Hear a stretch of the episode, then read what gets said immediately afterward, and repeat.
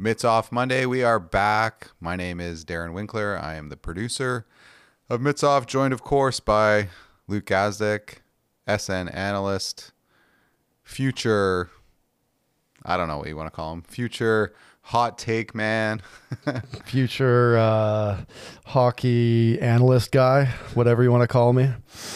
But we got to talk some Leafs because I, there, uh, to me, there is not a team that is more frustrating than the blue and white. And we've got our buddy Jake here with us, and he's a classic Leaf fan. Every year gets sucked in that this is the year, and I refuse uh, to believe that because for me, this team is exactly the same as they are like the last three years. We know what they are, and you know they'll put in like a period of hockey like they did in Sweden, and get you kind of fired up again, and then you know, they'll throw a couple eggs at you.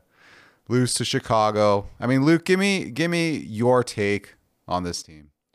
So first and foremost, I agree with um, some of that, not all of it. Uh, Jake sitting over here, Jake Levinsky, best camera operator and editor in the game. He's just like my buddies that grew up here, like diehard Leaf fans, but are in it at the beginning of the season every year. I will wholeheartedly agree that they are probably, you know, the Oilers are a very close second. We'll talk about them in a bit, but probably the most frustrating team to watch in terms of consistency, right? Their power play is outstanding. Um, so some nights you'll get the power play, some nights you'll get good goaltending. Um, but you rarely just see them put it all together for a full 60. And that's what really good teams do in the NHL. I think with the Leafs, I mean, they go over to Sweden, and I think we were arguing about this yeah, they didn't play incredibly well, but they got four points out of it. And that's really at the end of the day, all that matters is is the results. But um, it's not like I want to see a consistent team blowing away teams. Like they should be Stanley Cup contenders, and like they play a period here, they squeak out a couple of wins, and you're happy about Sweden. Like I'm not. Yeah, and I get that. Listen, like one thing I've learned from being an analyst and like taking a step back and having to study and watch all 32 teams as opposed to just a couple and the Canadian ones is they're not in a really bad place here. Like Leaf fans have it really good. This is a really good hockey team. It could be much worse. You could be the Columbus Blue Jackets and have no prospects, you know, in terms of the way the season is looking. You could be the Ottawa Senators, who are an absolute mess right now. Can't win a hockey game, right? Um, some really good young prospects, but they just can't seem to put it together. The Leafs core is outstanding. They're fast, they're fun to watch. I think this team is a couple pieces or moves away from becoming that Stanley Cup contender. Uh, you, you can see that I'm, I'm saying this with a, a little, little bit of hesitation in, in my voice, but it's a really good hockey team just extremely frustrating to watch the inconsistent play. I think especially a game like Vancouver, like that last couple Saturdays ago versus Vancouver was the best game I think we'd seen them play all year from start to finish. They were mean. They played hard defensively. Like that was the Leafs team where I'm like, wow, this is a this is a hockey team. I was at that game and I, I do agree with you about that. That was a dominant, dominant performance. I absolutely loved Geo standing up, but why can't this team produce like that every game? Like what where do you see the flaws here as to why they can't consistently produce games like that? Is it they're just sick of of Keefe? Are they just stacked with two lines and it's hard to expect the bottom six to play like that every To me it boils down to three things. Uh, I would subcategorize it into coaching as one for sure.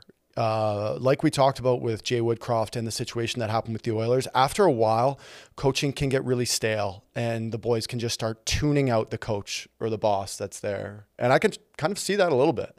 I think Austin and Mitch, you know, not playing incredibly well right now, but still, you know, doing some good things out there, but they just don't look like they're on the same page. Second one I'll attribute that to is Canadian markets. And as overblown as you think that is, I'm telling you, it makes a difference, man. Being under the microscope for every single shift and play that you make on the ice and having to read about it on Twitter and turn on your TV and see you getting ripped to shreds by the media. It takes a toll on you, man. It really does. And I know it's not an excuse. These are big boys. They're getting paid a lot of money to produce and perform, but being under the microscope like that all the time can really wear on you. And the third is straight mental. It's not physical. You guys, you, you know, these guys have the, the you know, they have they have the tools to do it. It's about just putting it together up top and being there mentally in the grind for a full 60. And that's just not what we're seeing from the buds right now. I mean, I kind of like when what what Vancouver does with their top line, right? It's like Pedersen and then it's Mikheyev and it was Kuzmenko and now it's Lafferty. But I mean, we see scratches, right? We're seeing more scratches around the league. Line A, and I just mentioned Kuzmenko, who's who sat out for two games. Like Sheldon called out Marner a little bit recently. Like, is that something that you would consider? Like, what do you do to get these guys going the way that you want them to?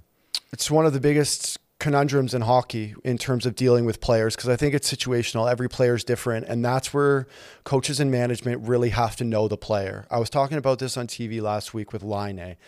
He is not a guy that is going to react well to something like that, like being healthy scratch, being benched. You have to do everything in your power to make that the very last option. There's some guys where great situation earlier in the year. Um, Rick Tocchet hated how JT Miller took a couple minors in the second. He sat him down for the rest of the period, ripped him.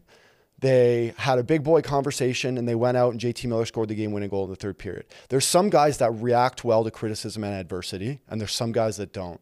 And the longer we go into this game, the younger the players get and the more sensitive they are. That's just the truth.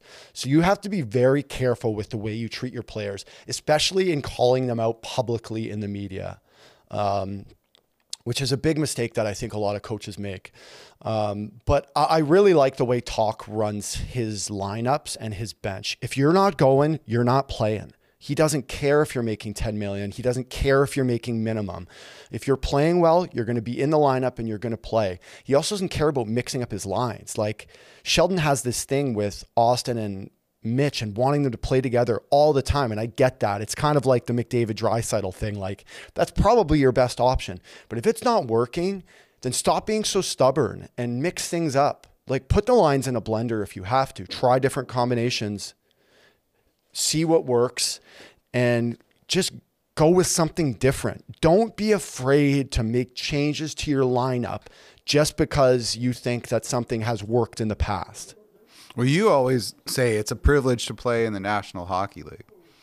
Um, and I feel like it's a privilege when Marner and Matthews, you know, play together. Like I, I would like to see that that line broken up, if for nothing else, to say, hey guys, like you want to play together, you gotta kind of get going. But my qu- next question for you is, is like I want to put you on the hot seat and you're the GM of this team. Like you mentioned, they need a couple pieces. A couple pieces they could be a Stanley Cup contender. What are those pieces? Uh, I was not on board with the, the Nikita Zadorov thing early when it when the rumor started of him to Toronto, mostly because of the way he spoke and the trade request and how public it was. But my goodness, would he be good on the Leafs? I think they should take that LTIR money that they're probably going to get with Klingberg don't be adding Patrick Kane. You don't need offense. I would be throwing the kitchen sink at Craig Conroy and the Calgary Flames to get this guy on defense. He's big, he's mobile, he can shoot, he can score, he can hit, he can make plays. He has his flaws, and Calgary Flames fans will know that. If you watch the watch the Flames play hockey, he makes some big mistakes every now and then, but I think the aggregate is better for him. The positives outweigh the negatives for Zadorov. That is a guy that I would be zoning in on. I think he turns your blue line upside down if you add him in there because they need help on defense. That's the bottom line. They need help on their back end, and I think that would go a long way. Well, we saw what Schenn did last year, right? Like, and he was more of a five six, but by the end of it, he was that presence put him up there with Morgan Rielly, and he dominated it like in the playoffs. Like for me, this blue line is majorly flawed. Um, you have Morgan Rielly and then a bunch of other guys, I think. So for me, it's at least Zadorov plus, you know, Yeah. somebody else. I think they start there. And you know how much we love Luke Schenn. I, I'm a huge, huge Shenner guy. We had him on the pod, and he's just one of one of the ultimate guys. I was so sad that they couldn't, uh, you know, work something out with him to get him back in Toronto. But they need someone like that on the blue line, someone that's going to play physical and uh, take control back there for sure.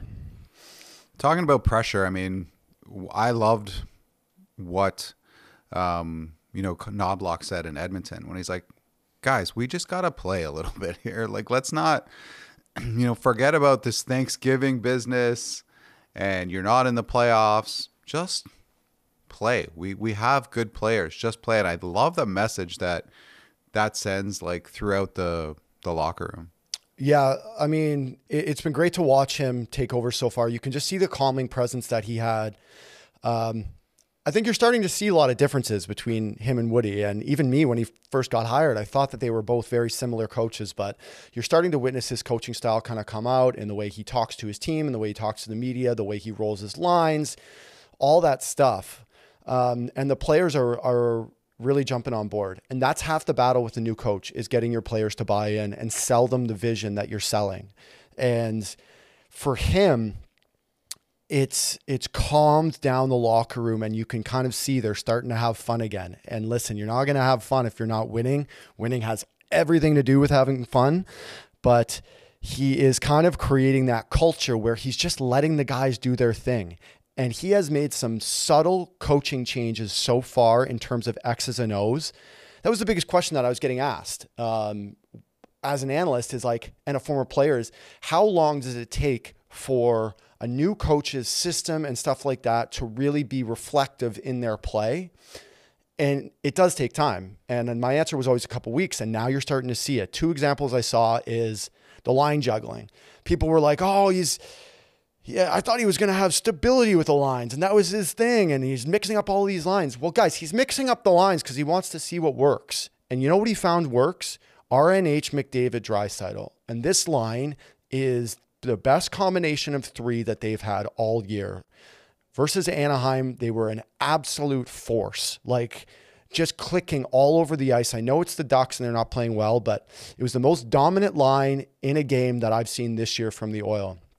And the another thing, John Shannon touched on it in the intermission, and it was a great point because he had spoken to Knoblauch in the morning about not wanting to move up the walls so much and use the middle of the ice more. And using the middle of the ice can be scary because it's where a lot of turnovers happen. But Woody did not like using the middle of the ice. He liked uh, rims on the wall to speed to chips and blowing the zone outside on the walls to speed. They had a play last night where it was a set play off a D zone draw. It went to Nurse, and Nuge blows the zone as the left winger and does this kind of like cut pattern, almost like a football player, like a like a zig. And he come, comes straight back to the middle of the ice. Nursey makes maybe the best pass I've seen him make of his career, maybe honestly, wow. um, but in a long time. On on a dime, Nuge goes in on a breakaway and buries, and that was a very, very evident thing to me where that's coached, right? That was a set play. They knew they were going to do that. And it's um, it's cool to see some of the stuff he's starting to uh, to teach and and coach uh, in their game now. What about Connor, man? I mean, the last four games looks like he's healthy again. I mean, I, don't know. I mean, I, I'm I'm a fan right now of of the Oilers and where they can go. I mean, the West, the bottom of the West with the Kraken and the Coyotes, it's it's not that good. Like it, it may not take that many points to get in.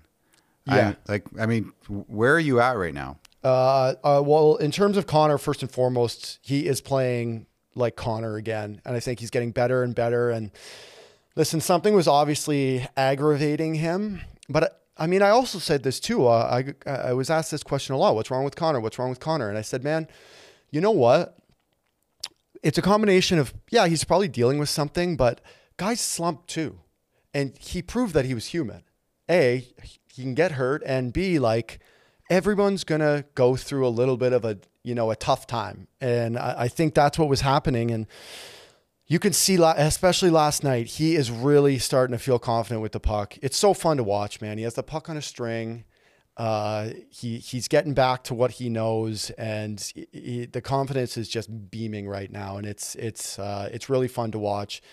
As long as they're going that way, the Oilers will continue trending upward, and I, I think the you know the sky's the limit for this team in terms of uh, playoffs and stuff like that with the way their top dogs are playing.